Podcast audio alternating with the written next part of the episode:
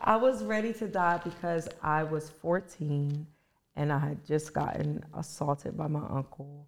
And then two months later, I found out I was pregnant. And my, uh, my grandmother at the time, um, it was a process. But to, to fast forward through the process, I ended up in the hospital. I was having um, a miscarriage, and they rushed me to the hospital, and the doctor said I lost too much blood. They said, She's having a miscarriage. She lost too much blood. She needs a blood transfusion or she's going to die. And um, I, I, I did not get a blood transfusion. Um, they, the court stepped in and they managed to order platelets. Um, and and um, it it saved my life, but I think a, I know a part of me died inside on the table. Um, up to maybe a decade ago, I, I feel like I started living again. But a part of me died because for the life of me, I couldn't understand how something that is here to save my life, I couldn't get because God deemed it necessary to avoid blood products. These kind of relationships that get disturbed when we don't take the time to know what it is to sing, to know how to get close to the mic again, or to get something. Singing doesn't make it happen, or maybe. the hardest part of this or anything for me in my life mm-hmm. is where do I start? Yeah, When I'm writing, yeah, I'll keep going over and over and over and over and over again because I can't get past like that one part because it just doesn't feel right. right. And then I'll do a bunch of stuff over and over again, and then I'm like, oh, okay. And then, and then everything subsequent to that just seems to flow for the Right, most part. right, right. Similar to this podcast, Yeah, I was gonna say. thinking about how do I start? They always say starting is the hardest part, and then it's finishing. So you can get started, but then you just keep going. Like, how do, where do I finish? How do, how do I put a bow on it? You know, that's that's kind of my thing. How do I finish it? Because I can start it, but how do I finish it? So I wanted to start by thanking you for being here. Okay. and and like um like here just in general i it's the first time we met Yes. um but when i started doing my research and learning about you you have a you have a beautiful way a beautiful story and you're doing a lot of amazing things and i think helping people um, and i just wanted to say thank you for being here like on tune the fork Okay. here in terms of your journey here and here existing planet Earth. Yeah. Like yeah. three years. Yes. Like it's like three years. Yes. Because you are here I'm here. Thank in, you. in a multitude of ways. Okay. I'm trying. I'm trying. I like I like to say I'm trying. Is I'm- that a, is that a safe way of like trying to play it down? possibly possibly I haven't really connected with with the here of journey. Okay. yeah, connected with the here like okay, I'm on this earth. Yeah, yeah, phys- I'm, I'm physically here, but like I don't really know the impact I have on other people. And it's kind of like that's that's my goal to positively impact others, you know, while still inspiring myself. So, yeah. And the woman that you guys are listening to, and I and I had to write all of this stuff down because I think she has more titles than anybody I've, Oh, I've ever had come on the joint before. She is a poet, Mm-hmm. an author, Mm-hmm. a mother, Yes. a daughter, a sister, 24 year Army veteran. Yes. Thank you for your service. Thank you. Founder of Have a Voice Yes. life writer, Oh my which is something you said you wanted to add to your joint, How did you know that? and model. There you go. Wait a minute. Oh, that's. I used to be a model. I used, used to be. I Used be. I, I threw it in there just to make you smile. There you go. This. There you go. Okay, okay, James. Got it. Miko Reed. Yes. I'm used to snaps and snaps, claps, snaps. Yes. Hey, thank you for having me. Like, this is dope. The whole setup, everything is amazing, and I'm finally here. I didn't reschedule ever again. So yeah. No, no, no, it's fine. I'm glad that it happened the way that it did. Like the universe is working. It's moving. It's always doing what it's supposed to do to get us to where we're supposed to go. Yeah. And you're here today for a specific reason. Yes. Yes. Um, I'm used to being told what the reason is because of my army life. Like, what's the, re- what's the reason? So it's, it's a little like wobbly, like a baby standing to, you know, figure it out on my own. But yeah, I am, and it's a reason. Yeah. how would you describe through texture? Because you said that you ask your students, I think, to I describe how they feel with texture. Yes. If you could describe where you are now in your life Mm. with texture, how would you describe? Mm. Damn it, that is great. That's an amazing question, and I'm probably gonna steal it. Oh, it is mine. Okay, got it. I remember. um, I think I would say honestly, if I could be a multi-level um, texture, I would be cotton candy sitting on top of of leather.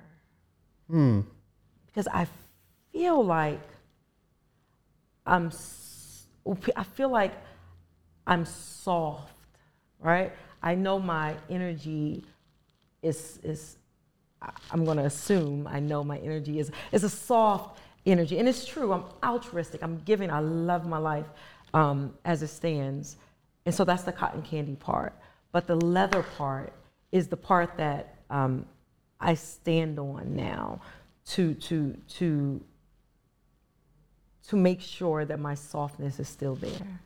Does that make sense? Like I, I, I know that it's important to be um, to be giving and, and fluid and everything, but there has to be a foundation. And I think the leather is my personal new foundation um, to to do two things: to set boundaries, but to also stand firm um, in everything that I'm doing.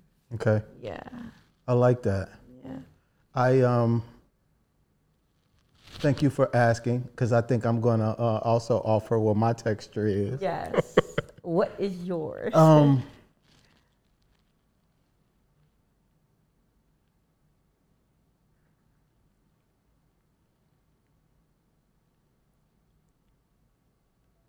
eggshell. Because it's kind of rough mm-hmm. and it's smooth. Mm. And I think it depends on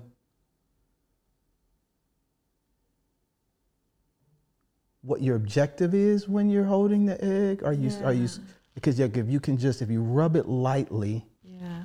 I think you can feel the texture a little bit more mm-hmm. than if you do it, um, rub it like a little bit more um, quickly. Yeah. And it feels a little bit smoother. Yeah. So I would say, because I'm, I feel like there are these two competing ideals about who I am and who I want to be okay. that um, depending on the day and depending on how you rub me, that's what you're going to get.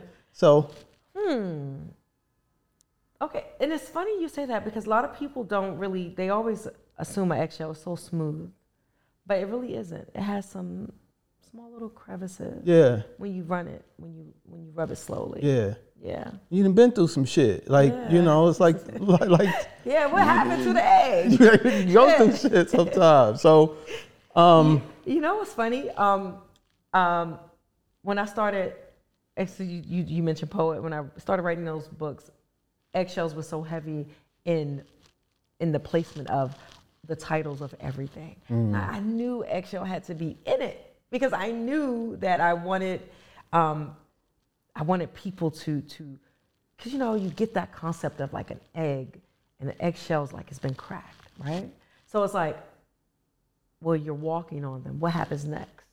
And I think I think that's my um, that's my thought about uh, like what what what what does an eggshell do to you? Like to say you you you feel like an eggshell.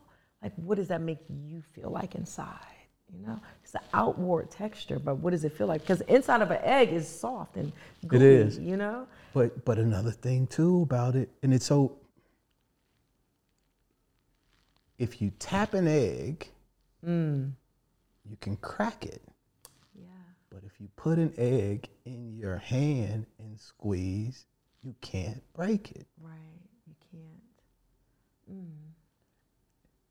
And I have no idea why I thought of it. I mean, obviously eggshells on my brain because your book is eggshell Right. and, and uh, eggshell and soft black Yeah, hand. yeah, so, yeah. but it it's so relevant for the discussion. I feel, and I think it. Um, I want to get to the book Yeah. Yeah. a little bit later, Yeah. but I do want to start with words are your thing. Yes, yes. I'm a, I'm a lover of words. I'm a, uh, I was about to say a, a, a logophile. Is that a lover of words? Is that what that is? Is that a logophile or bibliophile? Lover of books. But yeah, we're gonna record. We're gonna say it's logophile. Someone's gonna correct us later if Okay. I'm wrong. Okay.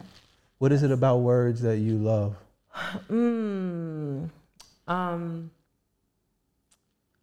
I like the idea of being able to tell people how you feel because how you look is not always in tandem with how you feel, right? You can look like a million bucks. You can look just you're just so happy. You're you know you're so kind. You're so this. But then when you open your mouth and you say, hey, actually, I'm not that happy. Actually, this is how I feel. I look this way because this is what I want people to think of me. But because I either I, I have a connection with you or I love you or you know whoever the person you're talking to, I want to use my words and tell you how I feel. I use that with, like with my kids, you know, like mm-hmm. you look happy, you know, but you're you're telling me you're sad. You know, to me, I feel like that's how you can catch. This I don't want to go dark, but like, for instance, um, like for instance, Robin Williams, or you know, or um, uh, Twitch, or somebody like that. They look so happy, Yeah. but the, and they were speaking words of happiness, right? But they were really sad Yeah. for lack of a better adjective. So it's like, no, use your words for how you really mean on the inside. I don't give a fuck how you portray yourself. Tell me how you feel. Connect me to that so I can help you or we can vibe and rock out together. So that's why I love words because of that. Um, one reason why. Okay. Yeah. So I wanted to read something. Yes. Okay. I love to listen. Well, these are your words. Oh shit. You probably love listening to your words. Now I'm scared. no, actually I don't. I cringe at my own words. not gonna lie. I want to go back to the beginning. Okay. Life. Oh shit. Okay. Life, it comes and goes. People die, families cry, praises are given, births are performed, crimes are committed, but life goes on. Day after day, nonstop, time doesn't stand still. Mm. Now, I wouldn't have, I'm not reciting it the way you do. No, I'm just but but I'm using this as a symbol for where your love of words started, at least from what I gathered based on your stories. Yep. You were 14 years old when you wrote that. That was the first poem you ever wrote. Yeah. Tell me what was going on in your life when you wrote that. Um, it's so funny. Like I can feel my heart beating through my red shirt. I can feel it beating. Um, 14 years old. I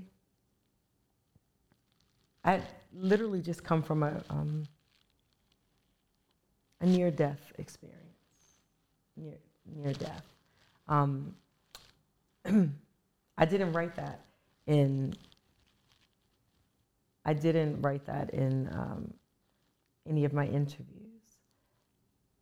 Just a poem accompanied with you know, the words of, around um, trigger warning if people are listening to an assault. Um, but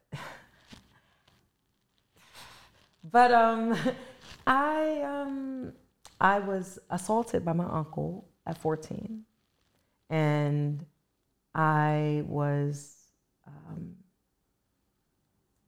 I, I ended up pregnant by him, and I know you didn't know that, um, and so and we were raised Jehovah's Witnesses, and we did not believe in abortion. We didn't believe in um, blood transfusions, right? And so I um I was shout to Biggie, ready to die. You know, I was ready to die because I'm a maniac. I know.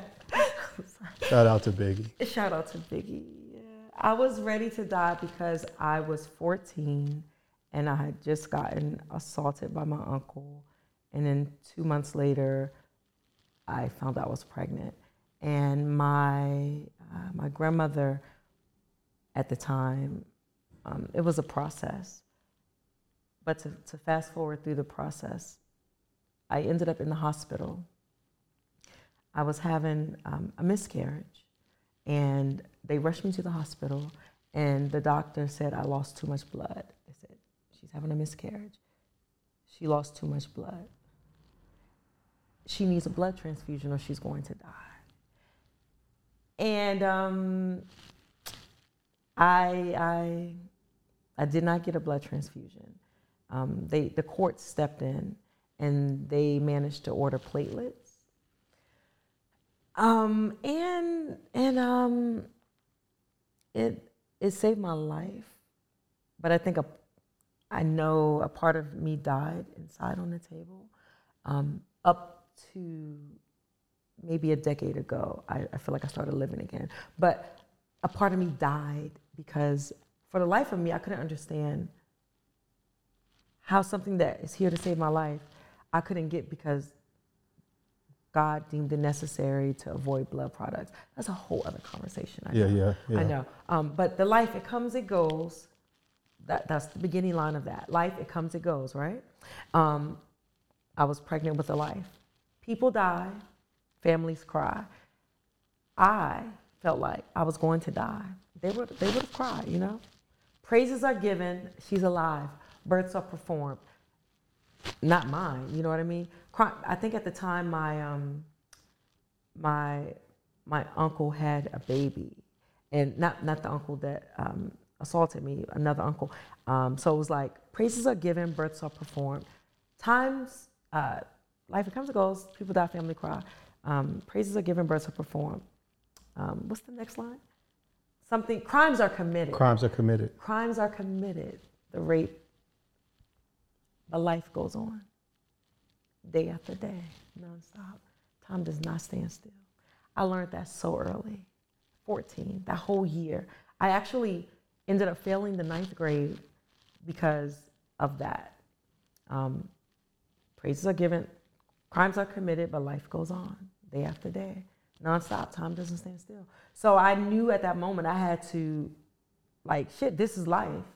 It doesn't matter if you got raped. It doesn't matter if you almost died. It doesn't matter if, you know, you, you had a miscarriage. None of that matters because life goes on, you know? And I think that's the mentality that um, is kind of fucked up to have at such a young age. You shouldn't be privy to that. But that, that's the mentality I had, and, and, and that's the sustaining force of me now. But, whew, thanks for that. Yeah, that, that, that, um, that's what made me an advocate for women. That's what, you know, because I just feel like crimes are committed, but life goes on. Like, what happens? What happens? Crimes are committed every day. But life, goes, on. Day after day, nonstop. Time does not stand still. How was um? Thank you for sharing that. Yeah, yeah. It's unfortunate that we there's so many of us who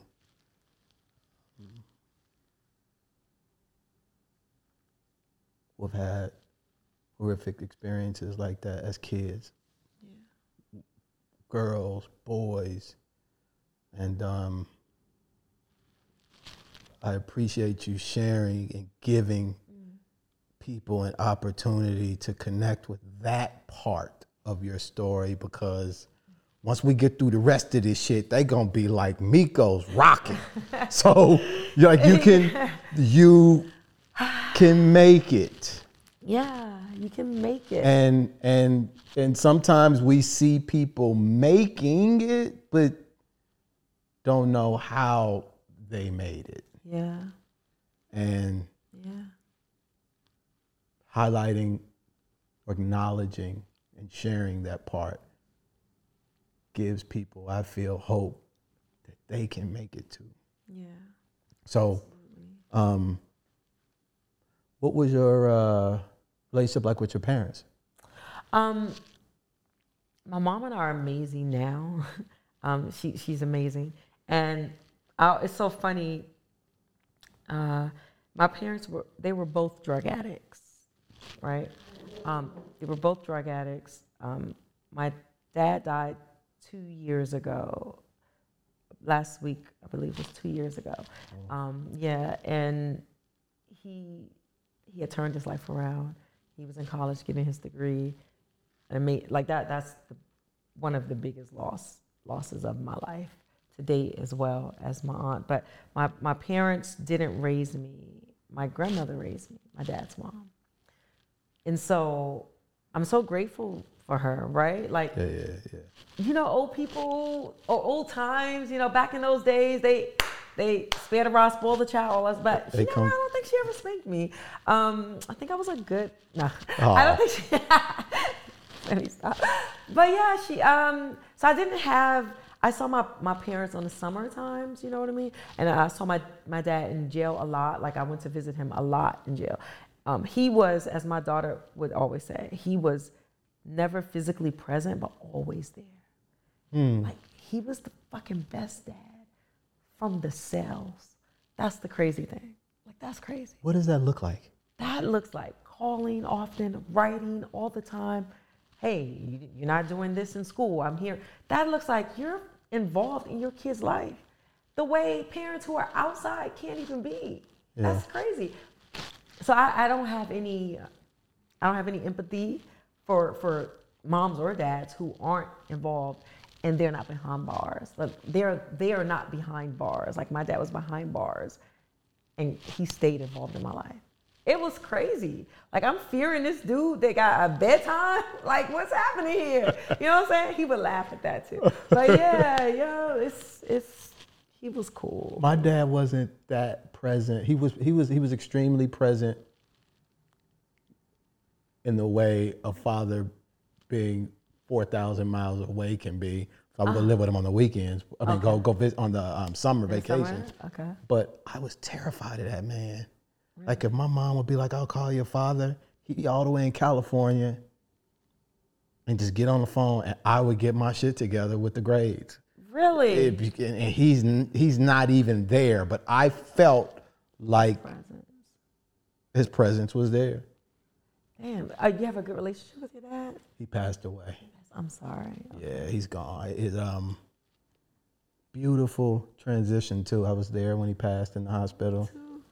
Yeah. I was there when my dad passed. Yeah. One tear. I was rubbing his head. Mm. Told him that I loved him and told him he could go. And he just shed one tear and just stopped breathing. It was so beautiful. Beautiful. I swear to God, I have never met anyone who said that in real life. I said this all the time. I said, it was beautiful. Beautiful. Babe, I'm there, you can go. I'm rubbing your head. I'm holding his hand. His breath. Yep. And ah. Yep. Oh, it was a bless. I was so thankful that I could be there. And now, don't ask me how I know, uh-huh. but he comes back in butterflies. oh, oh. I believe my dad comes back in red birds. Really? Yeah, like they just he just fly, and it's a rarity. I don't see red birds often, but it's always when I'm thinking of something, um, you know, or, or if I'm in distraught or it's just like always in my thoughts. It's like a red bird would just fly and sit on the window. And you know that's your dad. I know. I'd be like, and it's so fun. I'd be like, yeah, I really do. I really don't speak this bad, but like, no, I'd be like to my girls, like, yo, I saw a red bird, and my friends like, you know, red birds represent. I'm like, I know. It's like it's my dad, you know. I just tell him. Yeah. What was your father's name? Ernest. Ernest. My dad was James. I'm a Mm-hmm. Yeah. junior. Yeah. Oh, you're a junior. Okay. I love the poem. Oh, my dad. Daddy's Blues, Oh, I think. yeah. Mm. I like that. he, he had a hard time with that poem. When I wrote it, he was still locked up. It was, I wrote it, it was, poem was like 20, 20, 20 years old or something. I wrote it and he was still locked up. He said, I hear you have this poem about me going on. Yeah, I do that. It's a good poem though. He's like, let me see it. Send it to me. I sent it to him. He he said he never read it. He wanted me to read it to him. Oh. But then why you make me send it to you then? Like, dang. I just kept it folded. I wanted to see it. And I, and I said, if, it, if, it, if she sends it to me, it's not that bad. I said, yeah, you're right. You're right. So he, he waited till he got out. And, and I read it to him. yeah. What did he think? He cried. He was a little, he, he was cotton candy. He was leather on the top, but cotton candy on the inside. When's his birthday? um, April 14th. Okay. Yeah, he's Aries. Yeah. April 14th. When's your dad's birthday? November 6th, November 18th, I'm sorry. November 18th. Okay. Yeah, yeah, yeah. Yeah, he, yeah. So so I'm glad he liked it cuz I liked it. yeah. It was a it was such a endearing, soft. It was like a daughter. yeah. It was what it would it, it is what a daughter would say is what I felt a daughter would say about her father and I didn't know anything about it. You could just tell it was loving and respectful. It said what it needed to say and it got it got it across. yeah, yeah. And I yeah. I like the one about your moms too. Like, let me tell you, my mom is, I love her. And if you've seen her, like, she's a lot because I, I, I think the dynamics with me is like, I want to please her, but we're so, we have this relationship, like, we're so cool. Like, early, you saw me like, girl, you know, that's how we talk. Yeah. Um, but my mama's tattered Bible, she's like, yeah, so when you gonna write your poem about me? I'm like, Ma, I wrote the poem. That, it's like, so I have to write another poem about her. But I'm glad you like it. I liked it. Yeah. And I know you said that you didn't think it was one of your best when you were talking to her. I thought it was it was um It wasn't in my Tell the story about that because I do have questions. I think you stated um, you've written about pretty much everything, but you Yeah. struggled to write something my about your mom. I, I don't know why. Like I've, I've been commissioned to write poems for for like people's weddings, funerals. This weekend I'm writing a poem about breast cancer, uh, doing it at the tidal basin. Like it's a lot. But something I think I think I think most women that weren't raised by their mom, but the mom was in the life in their life, people who were raised by their grandmother, I think there's that it's still that little girl. It's like I, I feel like I'm a grown child around her. Not in the fact that she's judgmental, not in the fact of any of that, but just like I don't know if I can capture her. Mm. I don't know if I if I have the right to capture her that way. Like my other siblings, they grew up with her, and I feel like, what's mommy's favorite color? What's you know what I mean? Um, isn't it? It's, it's it's it's simple, it's simple lines that I struggle with, and so I just drop my pen. You're the oldest? I am the oldest, yeah, out of six. Okay. So I was like, I feel like I should know. I should know these things, but I don't. And that fucks with me sometimes because I'm like, I mean, I know her favorite color is blue, but I'm just like, I don't know. What were you? What were you guys doing during? You know, the Rodney King. you know, what what was going on? Like, I don't know. I my mom. I wasn't with my mom. You know what I mean? Yeah. I mean, I. That's probably a bad example, but you know, just just little things throughout life. Anything, yeah. Anything, and and and um. Did, did you did you ever feel like you missed out? Yeah, absolutely. Yeah, I did. I did. I blamed her up until I was like um, in my 20s. we had this conversation all the time. Good. I'm like, yeah, yeah. It's just a very open and honest. Like I, I blame her. I blamed her, um, and I and I was like, I wouldn't call her her, her name. I wouldn't call her Candy. That's her nickname. And I wouldn't call her mom or mom or anything. I would be like, hey. Candy. I would say nothing. I was Oh, like, hey, oh, hey. like, hey, oh. So one day she's like, look, you gotta figure this out. What are you calling me? Mom, I guess. And so I've called mom ever since. So yeah. I struggled calling my dad dad, Really? and I always called him Pop. Pop. I like pop though. Yeah, and I, cool. I remember having a distinct, that was a distinct decision that I made at the time. I remember processing it. Like, I, I'd never felt like, I don't, I don't want to say it like that. Like what age did you start calling him pop? When I became like older, like I, so I moved here when I was 19 from Okay. Kansas City, Okay. and I lived with my, my dad lived in Alexandria. Okay. in the hole. You familiar with the like right off Mount Vernon Avenue, um, right across the bridge. But Okay. I was like, nah, he ain't, nah, we, he ain't a dad Daddy. because he wasn't there. He was Pop, and I just started calling him Pop, and then Pop just became what I always called him, and then and now it just feels weird to say dad because Yeah. you know but but i but i remember not saying dad because i didn't feel like he was a dad Have you had you ever called him dad? i'm sure i did when i was younger yeah i'm sure i did when i was younger i don't remember though i don't i don't i don't remember like even in the even with the con even the point in the conversation that i'm having when i was calling him pop um like so if i'm talking to someone else but like hey you see my you want to see my dad? Right, you want to see my father? But like i'm Right. not saying you want to see my pop. Right, right, but when i'm calling him, him, like hey pop, or hey Yeah. dad i never that i can remember saying hey dad how you doing? Yeah.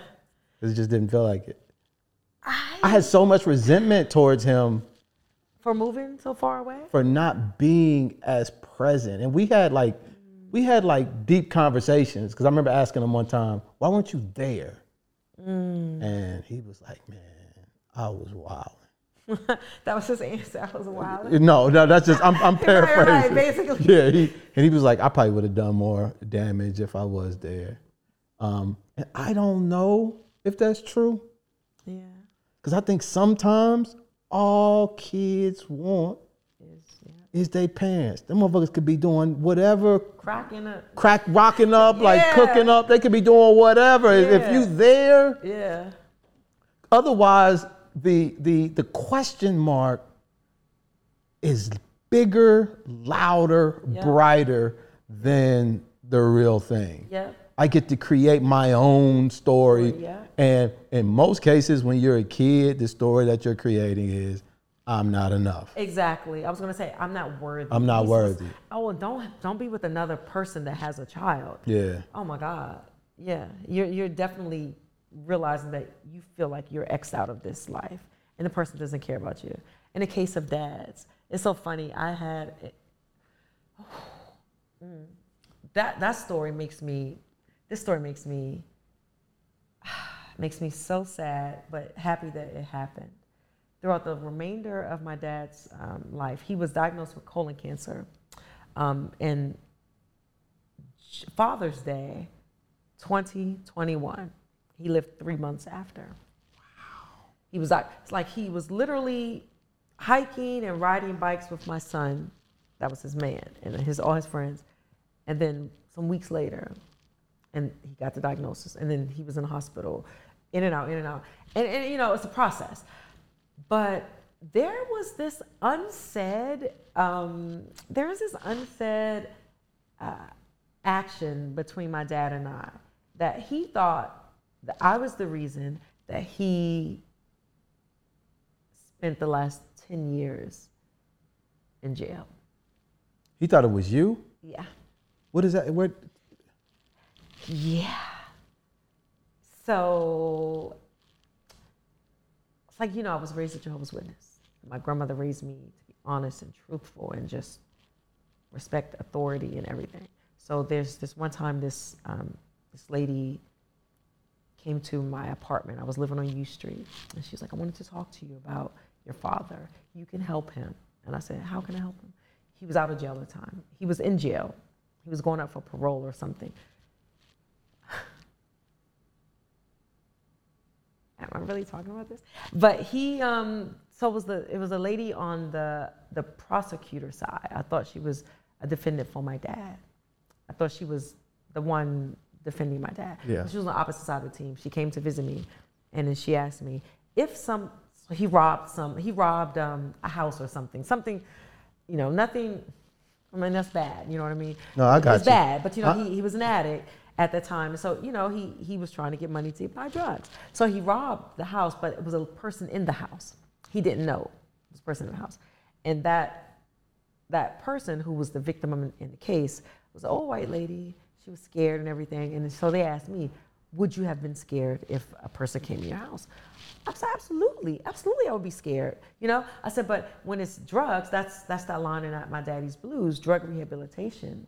It's not synonymous with incarceration. Yeah. So that when I said, Hey, but, you know, criminals should pay for their for the acts that they commit but if they're committing those acts because they have an underlying addiction there should be um, a different type of incarceration it should be a rehabilitation anyway the lady took what i said asked me if i could write down what i said and you know gullible dumb 20 21 i don't know how old it was and they read the le- they read some of my words at his hearing but they didn't read all of it they, they didn't read the part that said um,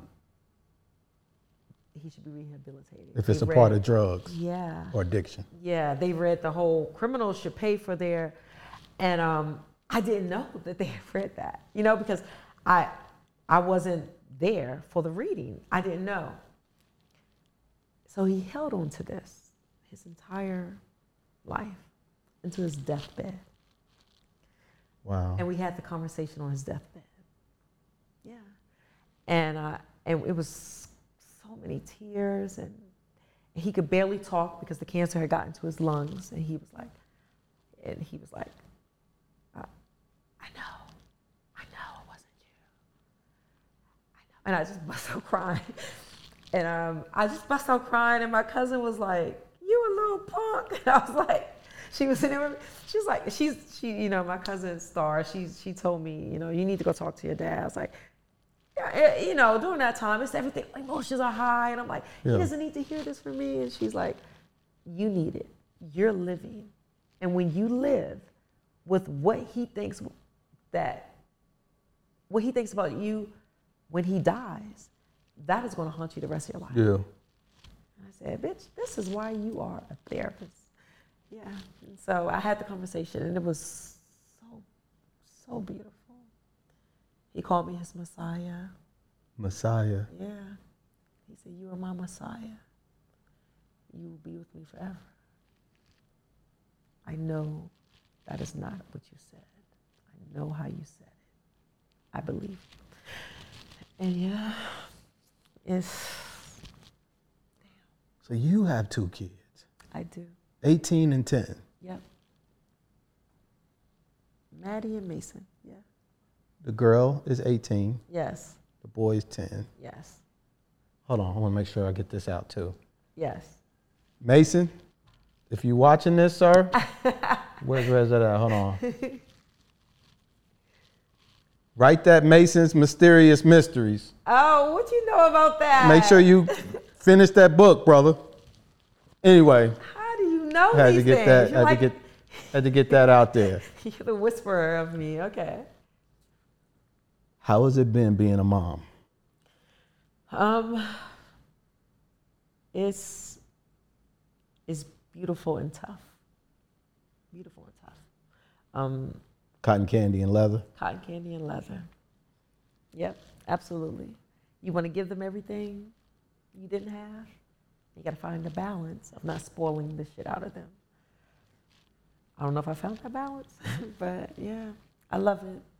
One of the things I heard you say that really resonated uh, in one of your interviews. I can't remember the name of it. Forgive me. Um, was wrapping our pain in the love we extend our to our kids. Mm. Yeah. And I was like, I asked you about words. I one of my one of my um, previous episodes was titled "Wielding Words as Shields or Swords," and it's really um, it, it was it was it was my attempt to express that a word can be used for anything Yeah. and you really just have to kind of connect with the intuit your intuition with other things outside of just what the words are Yeah. to understand like what's being you know communicated and one of the things that i appreciated about the interview with the with the person with the woman Uh-huh. was that you were acknowledging that there was a disconnect Yeah. Yeah. that you were having with your child, your daughter, I believe it was. And I was wondering, um, what do you do when you feel words fall short? Mm. Let me ask words falling short in general or in connecting with? and connecting with what someone else is trying to communicate. I honestly don't ever think words can fall short. I think then we have to find better words. I, I don't know if um, I'm such a lover of these things called words. I don't know. I think I would go to a thesaurus and say, what is another way to say? Or what, you know, I would Google, I would something. Um, So let me ask you a different question. okay. A two year old Okay. doesn't have words. You're right. You're right. You're right. You're right. So there's something, there's, there, there's, there's a dynamic at play where the two year old is communicating and you are interpreting. Yes. And then you, you, there's a need there and you're fulfilling a need based on Yeah. a different form of communication Okay. other than words. Okay. Then I guess words do fall short sometimes. I'm sorry, words. But um, I think if I had to do an ode to that, you got me writing. Um, I, I, I think physical touch. I think um, I think body language. I think um, listening with with the intent to actually hear. You know, we hear that phrase all the time, right? But listening does not always involve words in this in this capacity. It can be movement. You know, it can it can it can be um, um, it can be your your how your body is is is is feeling while you're still. So it can be a combination of movement, and you can just be still, and you're you're conveying everything. You know, you can I can be still and just be happy. I can be still and be stoic. I mean, so so maybe words don't have a place all the time in communication, um, but once you meet whatever level you're trying to get, if it's, it's you know physical, if it's nonverbal, um, you're still going to talk about you know that that space that you were in. I think I think it's still important to talk about that space. Um, it's funny you mentioned my daughter because we were just in New York for her, and I, we that whole trip. It was rainy. It was. I was like, I think I call her mean. I was like, you know, she's been very mean to me. This, mom, you've been very mean. And this is like, you know, teenage daughters. And I think um, a part of me feel, feels like I should go back and apologize to her. I always feel that way. I always feel like the opposite of what my ancestors, my ancestors would say to me, like, don't apologize. You're the mom. I feel like you are the mom. You're teaching her. You should apologize because that's how they learn, right? That, that's how they learn. You apologize for when you've wronged them. Uh, and cut this part out because I don't want her to see. No, I'm kidding. It's a joke.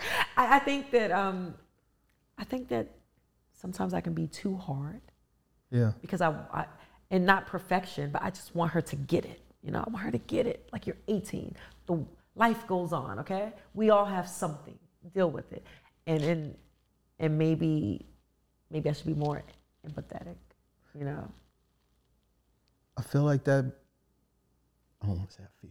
Is that how the adults responded to you in your situation? yeah, hell yeah. How did that make you feel? like they should apologize like garbage like worthless like why like it's why i wake my daughter up like knock on the door hey and not say hey you want mcdonald's but hey listen i'm really sorry that i was you know super rough or whatever the issue was. But yeah they responded to me that way um, my whole life you know especially that incident with my uncle. It was hard to believe that he would do that because he was the favorite of the family Oh, so it was that, you know, like, are you sure? You know, they were even going to honor him at like um, a um, a family reunion. He he passed in prison from the rape of another woman. So I'm I'm going all over the place with this, but to to tie a bow back on it, um, he um, yeah he's dead, but I, I I like to acknowledge my wrong and actually intentionally speak to whoever I've wronged and say I'm sorry about it Yeah. because that you know that leaves you depleted because you feel worthless like dang I'm am I always wrong you know no sometimes kid you're not wrong okay it's so interesting that you. How do I? I'm trying to figure out how to articulate it. One of the things I love, I looked up. you've done your research okay go ahead Oh yeah, yeah, yeah. I prepared. Juxtaposing is a word you use a lot. yes And I and I would go through like, damn, that, she used it there, she used it there, she used Yep. it there, she used it there. And I'm like, oh, okay, what the fuck does this word mean, right? So I go and I look up the actual definition of the word. So, um,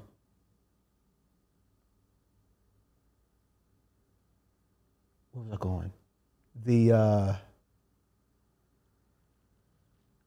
thing I love most about poetry, juxtaposing position is uh, Latin for like near or something like that.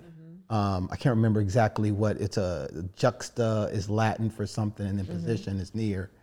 Um, but what I love about poetry is I feel it paints a mm-hmm. clearer picture. Mm-hmm. The thing I the thing I the thing I, I find most difficult about words in and of themselves is the um, the concrete nature with which mm. people like to attach to. And mm. that's the swords or shields. yes If I'm say something to you in a heated conversation, you'd be like, "Oh, well, that's what you said. That's what you Oh, said. Bring it oh, you up read it because that's what you said. Well, you said it. I'm bringing it back up too, but yeah. when I say something, Yep. I'll be like, "You know what I meant. What I meant to say was, so give me a bit. Right, you know what I'm saying? So we pick and choose when we want to do it. yeah yeah the beauty about poetry is it's so abstract Mm. that it paints a bigger picture, Mm-hmm. A clearer picture, at least for me and how my brain Mm-hmm. processes, than just saying it directly. right right Um, and what I feel a part of your dopeness Mm-hmm. is the thing that is not words really and that is the picture, the visuals, okay the the the, the movement, the act. Like the, it- it's it it adds to the words in a way that the words themselves just don't capture for me. so you need both I don't I don't I don't need them. It completes the picture for you. yeah okay It completes the picture. Your smile, mm-hmm. as an example, okay is here's my picture. You know when you you know when you're running Yeah. and you can be so far ahead somebody to where it looks like you're behind them, Mm-hmm. and but you're actually ahead, and it's like there's this circular thing. Lack them. Yeah. Your smile is like love and pain in one. I need to write that down. Okay. All right. I can see them both.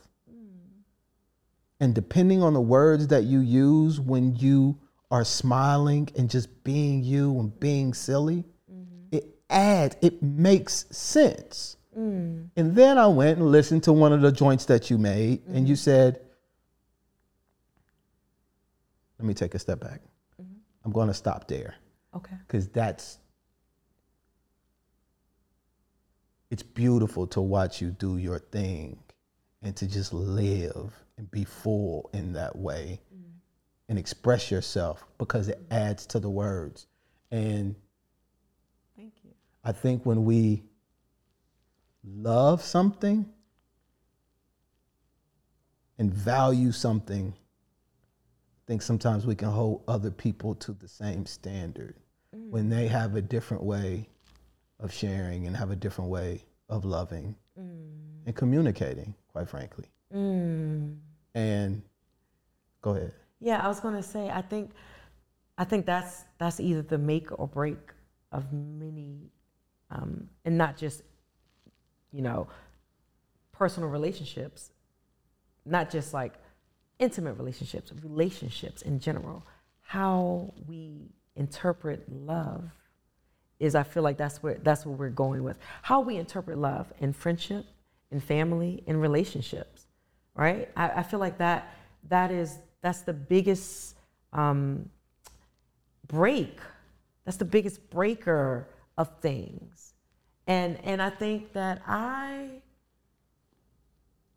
if if I had to say, I want my actions to match my words, you know because otherwise it's cognitive dissonance, right? But I, I want my actions to match my words, and um, and but I want to dial this back a bit. Juxtaposition, juxtaposing is the funniest thing that you mentioned. My sister says, "Girl, if I read one more poem," and I was like, "I know, I need another word, but no other word fits here because I love the connecting of two and like you know how do how do how does a match with B when A and B don't go together. So how can I make them fit? You know, I would love another word. You know, dichotomous is another one. Like I need I need new words. You know, but um, but those two words, if a word can be used to paint a picture, yeah, you're painting pictures. You're conveying thoughts and feelings and images. yeah, And, and, and, and this is why I feel words are limited. I'm sorry. I'm, I, I'm sorry. okay, go ahead. because they love does not encapsulate how you feel about your kids. But love is the beginning of how you feel about it. But it's it, but it doesn't embody the fullness. You have to feel that. But embody does, right? What? Embody the word embody. No. So what does embody mean? Exactly. He saw my face. I'm- I'm- it's a picture. Yeah, yeah. Be- because it, it, it's um they always it's why poem poetry is so dope it shows you just how you have so much more freedom. It's like when i it, i think in pictures. That's how that's how my brain works. Yeah. so and, and and it's better for me to communicate to you. Like if i um if i said saying i feel alone right? Oh i'm communicating. Right. Yeah. what does alone mean? It's subjective right? Right. or i could say i feel like i have been locked in a room with no windows with all one color and i can't hear a sound. I can't even hear myself think. That paints a completely different picture than just saying alone. Yeah. So I have to add all of this other shit in order to add, you know, pieces to it for it to make sense. Or an analogy I used the other day was that like um uh why did you why did you leave me? right. That's different than saying I felt like I was floating in a water in an ocean with nothing around me. Yeah. Like that paints a different because because just saying alone you can you can it can be anything. It can be you know? anything. It can be anything. I love you know the fact. Are you a poet? Are you a poet? so I think you are a poet, and I don't know. I used to slight tangent. Okay. I used to write poetry, I could tell. but the only thing I could write about was pain. It was the first thing that always popped up. And I went to go to a poetry place uh, on U Street. Uh, I can't remember the name of the spot. And I hadn't started, I DJ too. Okay. Okay. I used to DJ. I don't really do it anymore. But um, I went there, and I, you know, how poets always have like these crazy names, yeah, like yeah. Sonic I, I have a poem Thirteen, about that. Yeah. uh, uh, uh, Destiny Seven, and all this all kind of stuff. And so I was, I was yeah, yeah. Like, what? And I was there with my boy, and he and I said, "Man, I'm gonna do poetry." And he was like, "What you gonna name yourself, nigga? Coyote Gray?" And I was like, "Yeah." yeah. oh snap. Never started reciting my poems, but I did start DJing. And when I started DJing, I was like, I gotta come up with a name. And I was like, let me use this Coyote Gray name. And the Coyote Gray name came from my boy telling me that that was my that that's what my name was going to be. Yo, that's when I very recited funny. poetry. That's very funny. So you never recited under Coyote Gray? No, I've never I've never recited nothing out loud. Oh my God. I've got I've got I've got one poem that I that I hold on. Let me hear it. Okay. Think about it. Let me hear it. Okay. Um.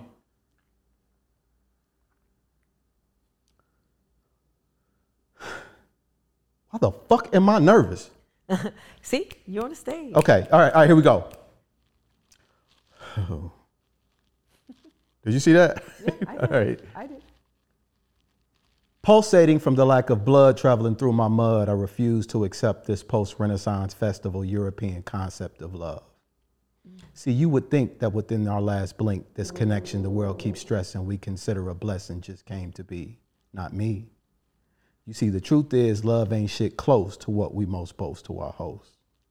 What we confess at the altar is a trade to get laid and paid, and lay under the lie our fear causes us to buy.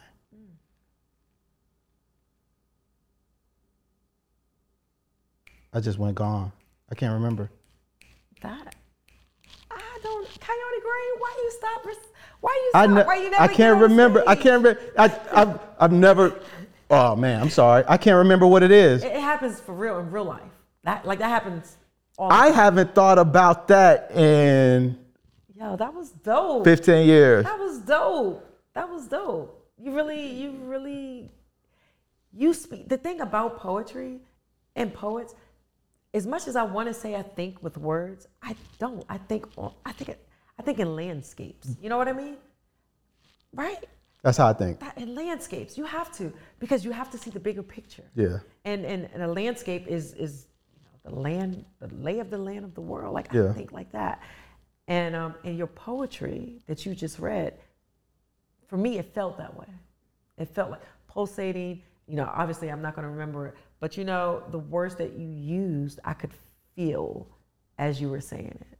And, and I'm really just trying to say this uh, this love shit Eh, Right. is wild. and this there's Yeah. something about how we've been conditioned to come together and the framework built around that, not what was necessarily intended, Mm-hmm. but what it has ended up being Mm-hmm. through a European lens Yeah. just doesn't feel right. And I I'm not buying it, but I couldn't just say like that Right. That would have been so whack. I would have had. I would have been forced to lie. Be like, oh, that was cool. Yeah. Like, like, yeah, I'm glad. So, so you you pivoted from poetry to like, yeah, that nah. but no, thank you, thank you for that. I so where were we going with the words? Oh, so we were talking about words. Like words, like not thinking in words, basically, like thinking Yeah. in picture, um, and, and my my copious use of the word, probably copious Juxtap- and juxtaposition at this point. yeah, like uh, I annoy myself with that. But yeah, yeah, yeah, yeah, yeah. It's hard. It's it, it's one of the things that um, I literally could in the beginning. That, that that's something that I wrote later, but in the beginning, I could not write about anything other than pain. Why do you think that? Love felt so far away, and I remember writing about how pain, how comfortable I was with it. And the idea of love was scary as fuck. yeah, And I had no relationship to it. It was like you trying to write a poem about your mom. Yes. I could not write about love. It did not exist. It's like I, I, I did I had no relationship to it. Now, was this? No, now the tables have turned. Was this? How long ago was this? Like, Oh, like you, 19, Oh, it's the 1900s. 18. That's the 1900s. Okay, yeah. No, no, like, like like I'm 47. So Yeah, yeah. like 96, Yeah, 97. Yeah, oh yeah, you. um, and, and and all the way up even until I would say mid to late twenties. I just could not. It, it was pain. It was the it was the only thing I could write about.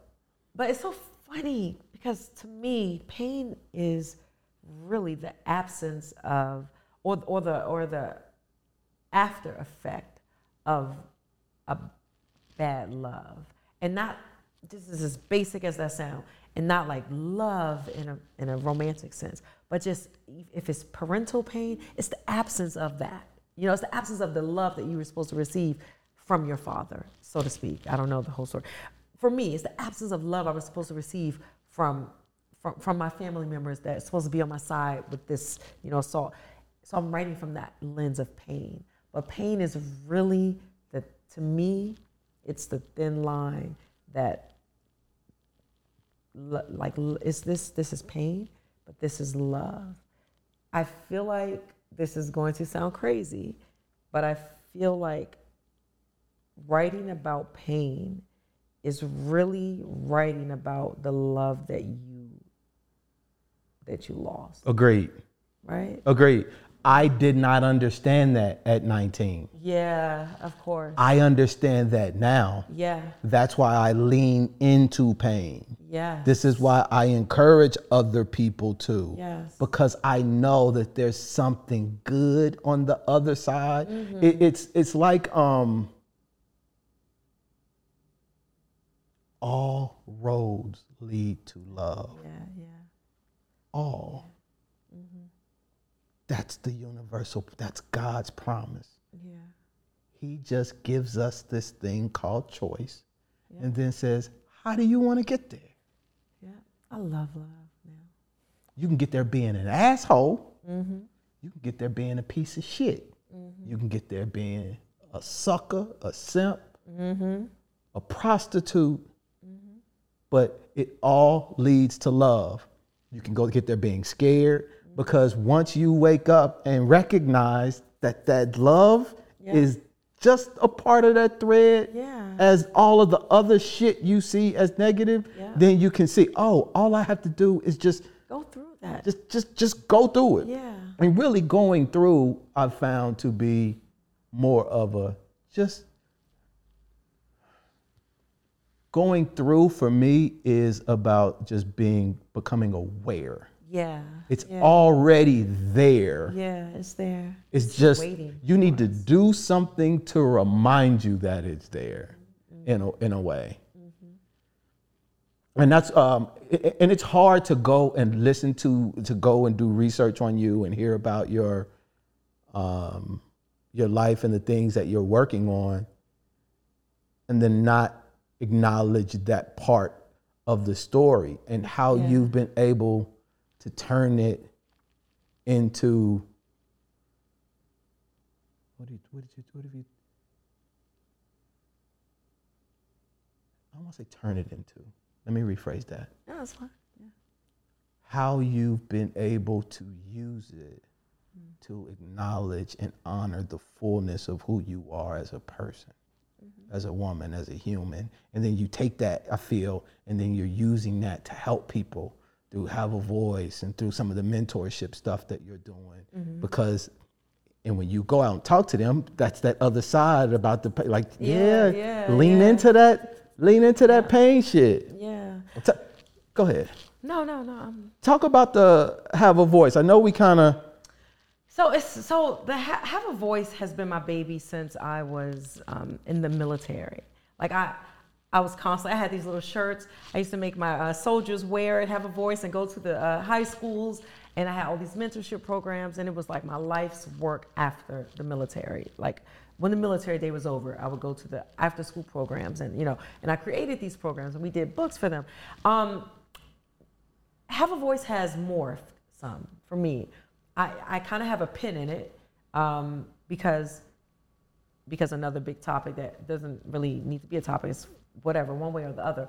But because of uh, my recent divorce, I haven't had enough time over the last two years to really devote to it, right? Um, so, so have a voice is still there, still very much present.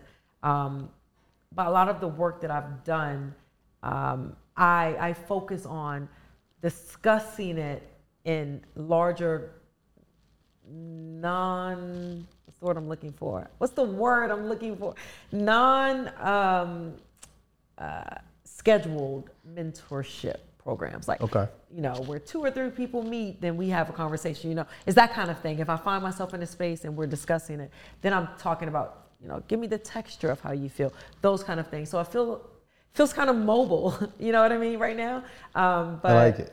um, but yeah it's a platform that that I, I really still very much so intend to use to to help marginalized individuals find their voice. And that's that's why words are so important to me because because everything that we're explaining or discussing they they feel this. They probably think in a, in, a landscape as well you know but they don't see themselves there because they don't hear themselves saying they can make it there Yeah. and i think that's my biggest thing with with like yo use your voice tell Yeah. tell me how you feel I- you I get that, yeah. and then uh, now let's create a picture surrounding that you know um, uh, yeah, yeah, yeah. So I have a voice is is is my baby still, and I, I still would love to have it um, to have it morph to something bigger. Like I, I want to take it out of the country. I want to take it to Cape Town University. I was there a couple of years ago speaking about it, and I, and I want to make it a real viable thing. But right now, I gotta I gotta tend to like what life has offered me right now and, and maneuver around that. Yeah. So you've written two books. Um, have I written two? Let me. books? There are two books that are out. I've right. I've written. Right. I've written two books. My third one is not out yet. So I've written two books that are out, um, and then I'm a part of a um, two anthologies, and published in different magazines and things like that. Yeah, yeah. Now you just mentioned that you're divorced. I am. Normally the crowd claps. Yeah, but I'm divorced, and it was not always clapping after. So yeah. Okay. How you doing? No one's asked me that in a minute in that topic reference. I'm okay. I'm okay. Okay. I'm okay. Mhm. Yeah. You contributed to. I don't know what to call it. I looked to see what it was, but you contribute some some words to five ways to be unstoppable after divorce. Yeah. It's a, um, it's the second anthology that I'm a part of, um, and it's about 30 authors, and we each took a chapter, and we, you know, created the chapter and you know a couple of pages, and then three or two or three or three or four poems are in it. Yeah, in my chapter. You got five ways. I what, what's Five the ways. what's, what's, what's, what's the five? It was like, be fierce, be no, no. I um, I I wrote it down. I don't have it memorized. Oh, okay, I got you. I'm writing a bunch of stuff, but um, but I think the biggest thing was the biggest takeaway from those things were give yourself grace. Yeah. It was forgive yourself, forgive your mate, and I think I put in parentheses that's hard as shit. And and it's even harder to forgive yourself, right? Very hard. Um, and find yourself again. Give yourself grace. Because I was married 18 years, separated at 17, divorced at 18. And find yourself after identifying as the other half of another person, dynamic or not even dynamic, a duo, that that's hard, you know? Like who who am I?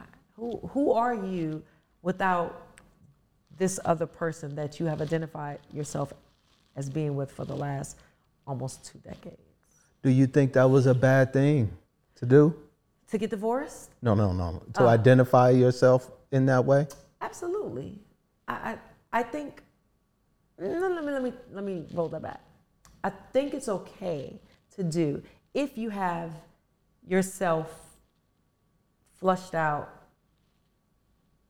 on your own individually, if you know who you are. Like, like where I am now, oh yes, I identify with the person I'm with now because I know who I am. Because I've taken time to, even in these two years prior to seeing anybody else, to see, you know, what I like, what I don't like, who am I, what am I capable of, you know, and I'm still learning who I, who I am, you know, but I identify it. This is my man, and no, but go ahead. Did uh did you learn anything that shocked you? I think I did. Yeah, I did. I I learned that I love attention from the person that I'm with. That sounds like something I should have already known, right? But the dynamics of, of past relationships, it just just wasn't that dynamic, right? Not to have to go into that, but it, it's just what it was, right? It's just it's like you know, it's. I also think the hustle and bustle of kids and you know those things you you lose what you really like in a relationship. I'm like getting all excited now. Like, no, like having somebody that can really communicate and give you the the attention that you desire without feeling like you're needy is a big thing. And I personally think, like you said, all roads lead to love. I don't care what someone says. You want someone to love you, and you want to love someone. You want to love them in all the ways that you desire love. And I think, as a from a black woman's perspective, it's very hard to admit that because I am every woman. I am independent. I'm all of that. But guess what? I want to be a soft marshmallow in this man's hand and I want to be strong enough for him when I'm when he needs me. But if we're talking about my needs, I no take give me give me all of you, and I'm gonna give you all of me. And I think that's scary and that's vulnerable and it's it's like scary to have said that out loud. Honestly, you know. You, your whole demeanor changed. now we talking about this brother. Look at I her. mean, look at her. You can see her molars from the front. I'm So, embarrassed. so this dude. So it looks like it sounds like you locked in. I'm locked in. Okay. Yeah, I'm, yeah, what's my line? Like it's it's to the grave, baby. Yeah. That's the way I feel. Okay. Okay. Hey, hey, Yeah. so another marriage is it, you're open. I'll say. I am I open to another marriage in my future. That was my first marriage. I I don't hate love like I thought I did after my divorce. I don't think that I would I'm gonna say all these words in the same sense. I could just say yes. I don't think that I will not ever get get married again. Um, it's no time soon, obviously. Um, that's not even a discussion. But I mean, if I, if I could landscape that life, I would not mind at some point in the future. But it's definitely not the road that I'm like traveling. Like, yes, You know, I think it's I, I still think it's important to to cultivate other areas of myself and and and make sure my kids are fine. And you know what I mean? And like while I'm showing molars of my giddiness here, like I love it, I enjoy it. Um, I don't think I'm gonna put um, put a put a stamp of like yes. Yes, James, you're going to be at my wedding in 2026. You know, I The sad part is that that's what you heard me say. That ain't even what I said. I know, I know that's not what you said. I, I just, I, I, I just, I love the fact that. Let me take a step back. There's so much division between men and women, and I don't. I wouldn't call it an attack on marriage. I wouldn't say I feel like that, but I at least feel like that there's that there's this I can do it by myself kind of vibe coming from both men and women. Oh, yeah. And I love the fact that you are at least in a position to be open in that way. Even if you started two years ago saying, I ain't doing this shit no more. Yeah, I like, mean, every uh-huh. I mean, I got I was married before uh-huh. this marriage. Uh-huh. And I remember when I, you know, went through my divorce, I was like, I ain't never doing this shit again. Not never ever. Now Yeah. I'm now I'm here. You know, time changes things. You know, Yeah. pers- perspective shifts. But I'm glad to hear you, especially at this point. Yeah. You know, in in our lives, I like the idea of just having a witness Yeah, to the love, right? to my to my the- to my growth. You know, when we sit down in bed, like there, there there are ways in which I show up in my in my relationship Mm-hmm. that I don't show up anywhere else. And it should be that way. That, I mean, but but the the weaknesses, Yeah. the insecurities, Yep. all of the things that I need to work on show up here. And it should. It so should. And she, which means that this is my greatest opportunity Yes. here. So that's what I, that's one of the things that I enjoy or entices me about a relationship and marriage is that I get to see the growth in a way that I couldn't see without it. Damn. Let me tell you how um I was at this I was at the Latin affairs thing and the the uh, the speaker used the word serendipitous and it was funny because serendipity was in the poem that I was doing. I think this this day I could I wouldn't say it's serendipitous because that's not what it means, but I think me hearing you say that puts me back in a space of a conversation I had with my my man. I, it puts me back in that space because it's true. You get to see, and they get to see their growth, and you get to see their growth. Yeah. You also get to see your growth. Yeah. You get to see where you were fucking up, right? But you also get to not be um, challenged in a negative way. Yeah. You get the positive challenges. You know, you get you get to see um, how you show up to the world based on conversations with your spouse. That's the kind of relationship that should should be happening. And, and you know, and I don't know what these people out here in these podcasts and all these other worlds are talking about in terms of like this this you know the gender wars, which is so so baffling to me because we need each other. You know, men need women, women need men, and and and Facts. people need people. You know, if we're, to blanket that, but for me, I'm, I'm I'm a I'm a woman in a relationship with a male, so I need my man. You know, I need him to tell me. Go ahead. He, he's born a man, right?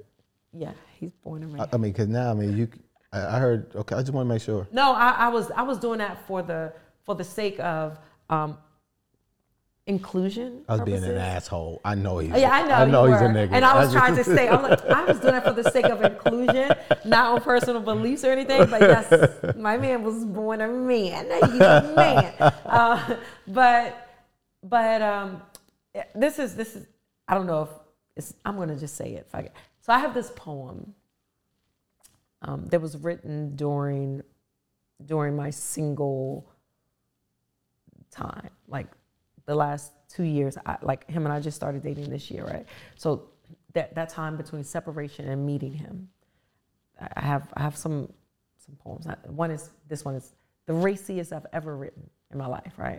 Saying what I want somebody to do to me and all this stuff. Okay. And um, I still performed it. The last time I performed it was at my last feature um, last month. And so I started thinking about do I, should I still be performing this poem? You know what I mean? I started thinking about it. And then I asked him, and he said, perform what you feel comfortable with. Perform what you feel comfortable with. Like he, he's never, he's never gonna say, no, you should, you know, it's just like, hey, perform what you're comfortable with. Okay. And I started thinking, like, I'm not comfortable doing that because you know what? I wouldn't want him performing some shit. I want you to do this to me and this to me and that to me. Because that was written during a time that I didn't have it and I was wishing for it. Now, is it still in my archives? Will it be, is it included in the manuscript of my next book? Uh, yeah, it is. Because that, that's what that book is about. You know, it's, it's, um, I changed the title. It's, it's Pain and Prosecco now. Uh, so that's the book, right? But speaking in terms of growth, for me, I felt like that was a growth milestone moment because the conversation I just skated over, it It was an in-depth conversation I had with him, you know, and we were going back and forth having this conversation, and um, and it was meaningful, and it made me see myself in a light of how I would want my spouse to show up for me, Yeah. or my significant other to show up for me. So I want to show up that way, because why do I need to be saying I want somebody to do all this stuff to me when I have somebody who can, who can do all this stuff to me? You know what I mean? Yeah. So um, yeah, yeah. I think I think it's important to to bare your soul with that one person. But shout out to the brother. I, I, don't- I don't know. Uh, yeah, shout out to the brother. Yeah, yeah. Thank you. Um, eggshells and soft black hands. yes. That's a very interesting title. Yeah. That's your first book. It's my very first book. Came out a couple years ago, Yep, 2021, August 2021. August 2021. Mm-hmm. How'd you get the title? Um, I was walking around the tidal basin with um, one of my professors from grad school, and we had just went over, you know, talking about the manuscript, and he's like, "What's the title going to be?" I was like, "I'm thinking eggshells and soft black hands." He stopped and was like, "What?" He's a white guy, older white guy. He said, "Miko." that is fucking amazing. And I said, oh, what, Professor, I can't remember his name. Bob. No, Uh, kidding. Professor Bob. oh, Billy. Um, I was like, what? He's like, yeah, like you don't know what category it's in. You don't know if it's, he, obviously he was a psych, you don't know if it's psychology. You don't know. You don't know what it is. And, and it will, people will gravitate to it because we all feel like we're walking on eggshells at some point. But to have them in your hands and they're soft and black, like he's, he's all literal. And I'm like, okay, yeah, yeah, yeah. And I went home and thought about it. So how the title came to me is because I started thinking about my grandmother, right?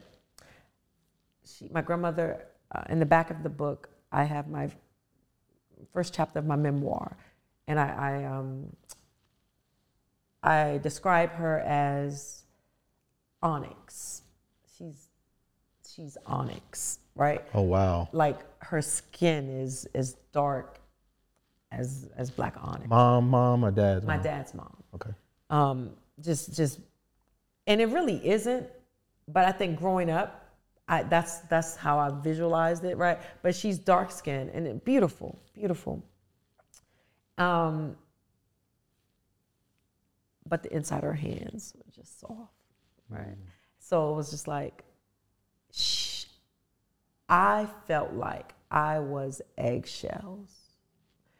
I felt like my cousins that she also raised alongside me were eggshells. She took us all in, and we were the eggshells in her soft black hands. Um, Yeah. And so, That's beautiful. is it? Fuck yeah. Shit. Thank you. I that Yeah. that's I'm a I'm a crybaby. I'm like I'm not saying crying now because ain't shit you said that make me want to cry. Good, But I I I. I almost my eye almost started. You had a little onion yeah, that was because you, you know it- your granny man, Man, my mother, substance abuse. Mm. Yours. Hey, with my grandma, yeah. And uh, you know your grandmothers, man. My grand gra- grannies are Saviors. saviors, and my grandmother was hard. Yeah, my grandma was hard too, but not the inside. She was hard. but she had to be, you know, and um, I don't have any kids. I got a, I got a, I got a godson. He's like my son. Love him to death. Twenty two years old. He'll be twenty three in December. Mm. Um, how do we keep that? How do we hold space for the kids? It's hard. It's hard. It's harder now when the grandmothers are our age. you know, uh, it's like who's taking who's taking these eggshells now, and so I think that's the the problem we're having in society is that when parents who are parents younger are fucking up or on drugs and doing whatever, they don't. There's no grandparents to send the kids to Yeah, because the grandparents are twenty. yeah. His grandparents 18 and shit. No, the grandparents are young as hell and they are outside. Outside. They're not and so the kids are raising themselves and the space that's normally held for them um, is, is it barely exists. And I think that's why it's important to have these mentor mentoring Yeah. uh, sessions and places and things for them to go. But I don't know how to hold. I'm I'm struggling holding space for mine. I want to be outside doing stuff, but no, I love my kids. But it, it's hard. It's hard. I don't know. I, I, I wish I wish that things were different for um, this generation. I think it's. I think um, all roads lead to love.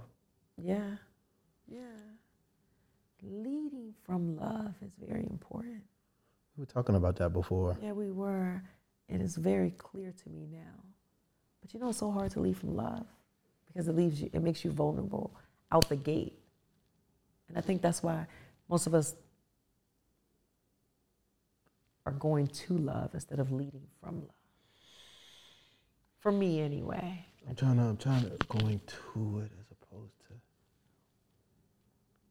It's hard to lead from love when you're full of pain and trauma.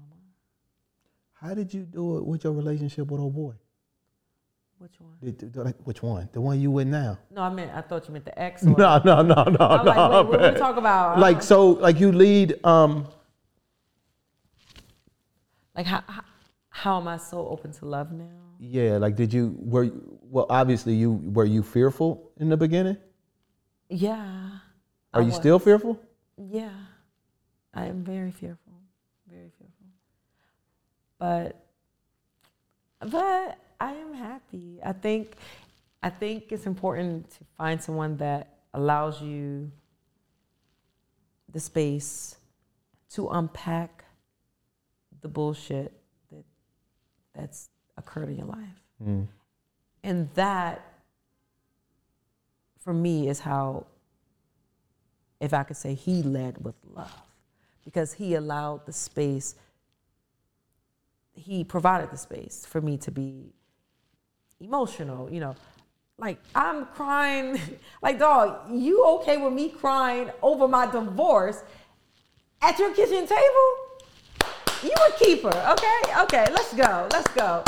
I think, um, and I think that gave me the the the ability to to allow love in my life again. Like because it's like you have to be friends first. Yeah. I think for some dudes, at least for for for me, um, you know, I try to have this strong, like do do do do do, and then a woman would be like, "Motherfucker, I can see you."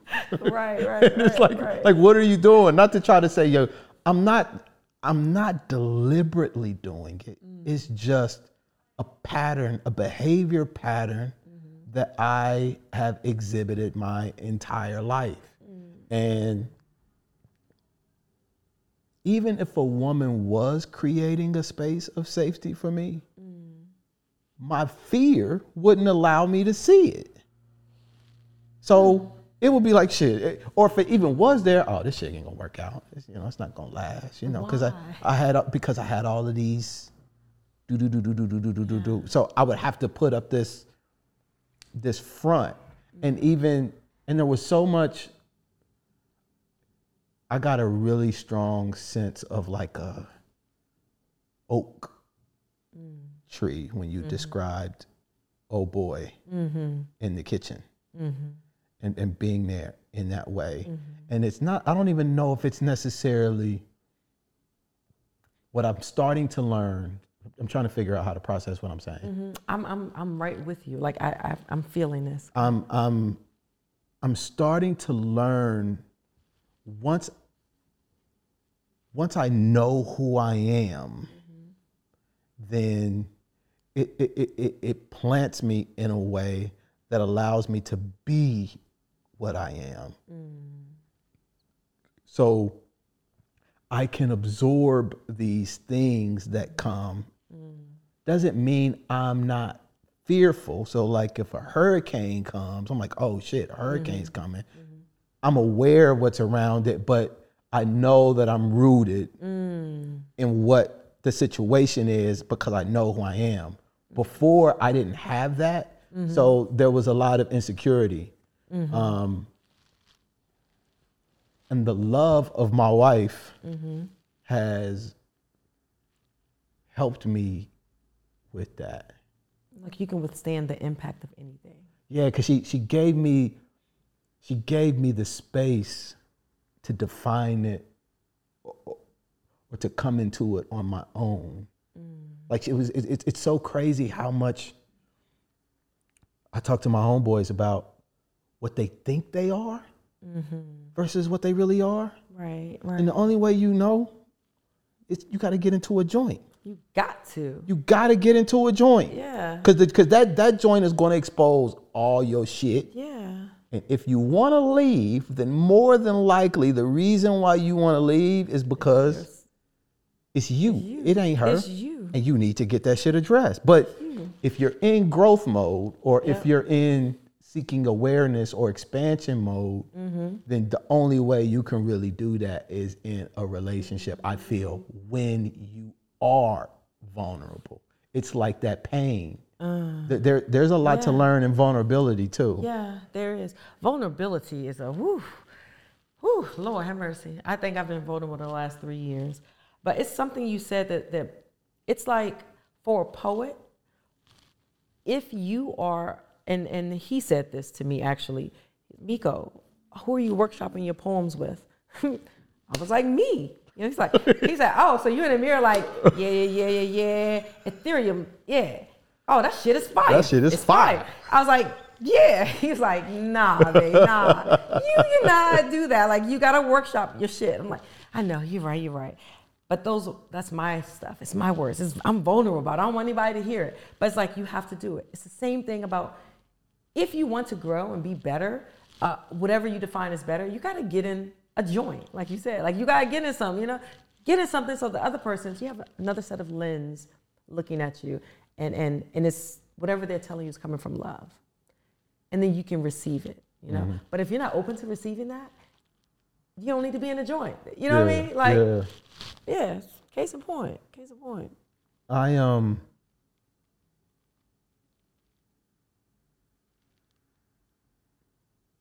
wanted to thank you. Thank you.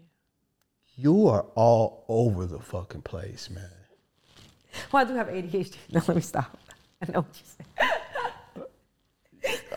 You go on her, you go on her Instagram joint. She's doing something all the time. She the only person, by the way, I gotta I gotta I got to give you props for this. Okay. You the only person I follow who has skates.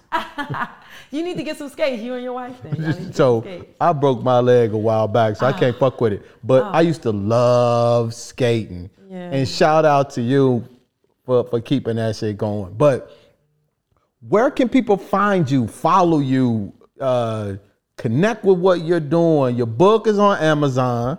Yes. Both of them. Go yes, cop them yes. joints. Please do. Please do. Um, where can people go listen to your, you know, your your open mics? Like what what what you got going on? So listen, check me out. I am at um, Miko Reed Poetry, M I K O R E E D Poetry on Instagram. You will find everything on my LinkedIn there. Linktree Don't go on my LinkedIn because it's just boring corporate shit. Okay, but um, yeah, and and and I host the open mic. I was hosting three. I was hosting three. Okay. Um, a month, and that became a bit much for me to keep up you know, with the other stuff I'm doing. But yeah, D City Smokehouse is my main joint now. Um, they have one in Southeast, DC, uh, Florida? Florida Avenue. Yeah, so I host that every second Fridays. This Friday is gonna be dope. It's their 10 year anniversary. Oh wow. Yeah, like they have been here for 10 years. So you know, man, it's, it's gonna be crazy. Me and my I'm- wife might slide through. Y'all should. You what I Yeah. mean? It's it's it's we have you know we got a lot of treats coming up. Okay. So that that's that's my every month um, every month event, and um, yeah, you can find me there this Saturday. Well, actually, let me come back. I I do host a um a podcast. Uh, I don't even want to call it a podcast to be honest. It's more like an IG live that I do. Every, Is that the one with your homegirl? Yeah. Okay. My Who girl who is Nikki. she? She's my best friend. She's Yeah. my best friend. Yeah, Nikki Cole Williams. Um, she's also retired, retired Army, um, master fitness trainer. She's They dope. got good energy. yeah, that's that's that's my girl. But she, we host that every other Thursday. The next one is this Thursday. So it's like a lot of shit happening. Is this Thursday? There's that. Then this Friday there's D City. Well, well, well, hold on for a second. This ain't coming out till like the 29th. Okay, let me let me let me let me, let me do better. Uh, so every second Thursday, every second Thursday, you can find me on my IG live, You can Reed Poetry. Um, and every second Fridays, I will be at uh, D City Smokehouse. Um, and I am fortunate enough to be the commission poet for the um, American Cancer Society. Oh. Yeah, breast cancer survivor. The big walk. It's probably going to shut down the city this Saturday. Um, yeah, so so uh, plan your shit accordingly. But you'll hear my voice, and uh, it is TV and radio and stuff. I'm excited. I'm still crafting the piece that I'm going to say. Hopefully, I'm I'm done by Wednesday. And yeah, and that's that's in honor of um, Breast Cancer Awareness Month. So And if you want to be inspired, if you want to be moved, if you want to see someone living their life and having fun and leaning into just being happy and fun, like your, your, your stuff just feels like you're in the moment. Yeah. And it inspires me to be a little bit more um, like that, I guess. yeah, you like know? spontaneous. Like I'm a man. I'm not gonna frolic, but man, you're supposed to frolic. That's I'm not. I'm not. I'm not doing that. Men is supposed to frolic now. You seen that thing, Black Boy Joy frolicking No, and no, shit? this is Black Boy Joy right here. this, is, this, is, this is Black Boy Joy. This is the best. I, I am not frolicking, but I do. I'm very self conscious about my teeth and my smile. And it has been, if you knew inside, right, Uh-huh. what I have had to go through to get to this point to smile the way that I do, I'd love just smiling now You got a dope without without without fear. And so good to see. It's like Thank, but but that but so that's my frolicking. This is a this is a black boy, uh, black man frolicking, smiling. Okay, okay. Everybody got they I'll take it. okay. We like so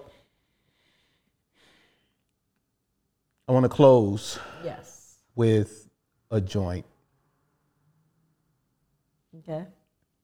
Do you know the Who Am I by heart? Who am I? Yeah. Well, that's a poem of Yeah. mine. The oh no, I, I don't. I just I just actually wrote that.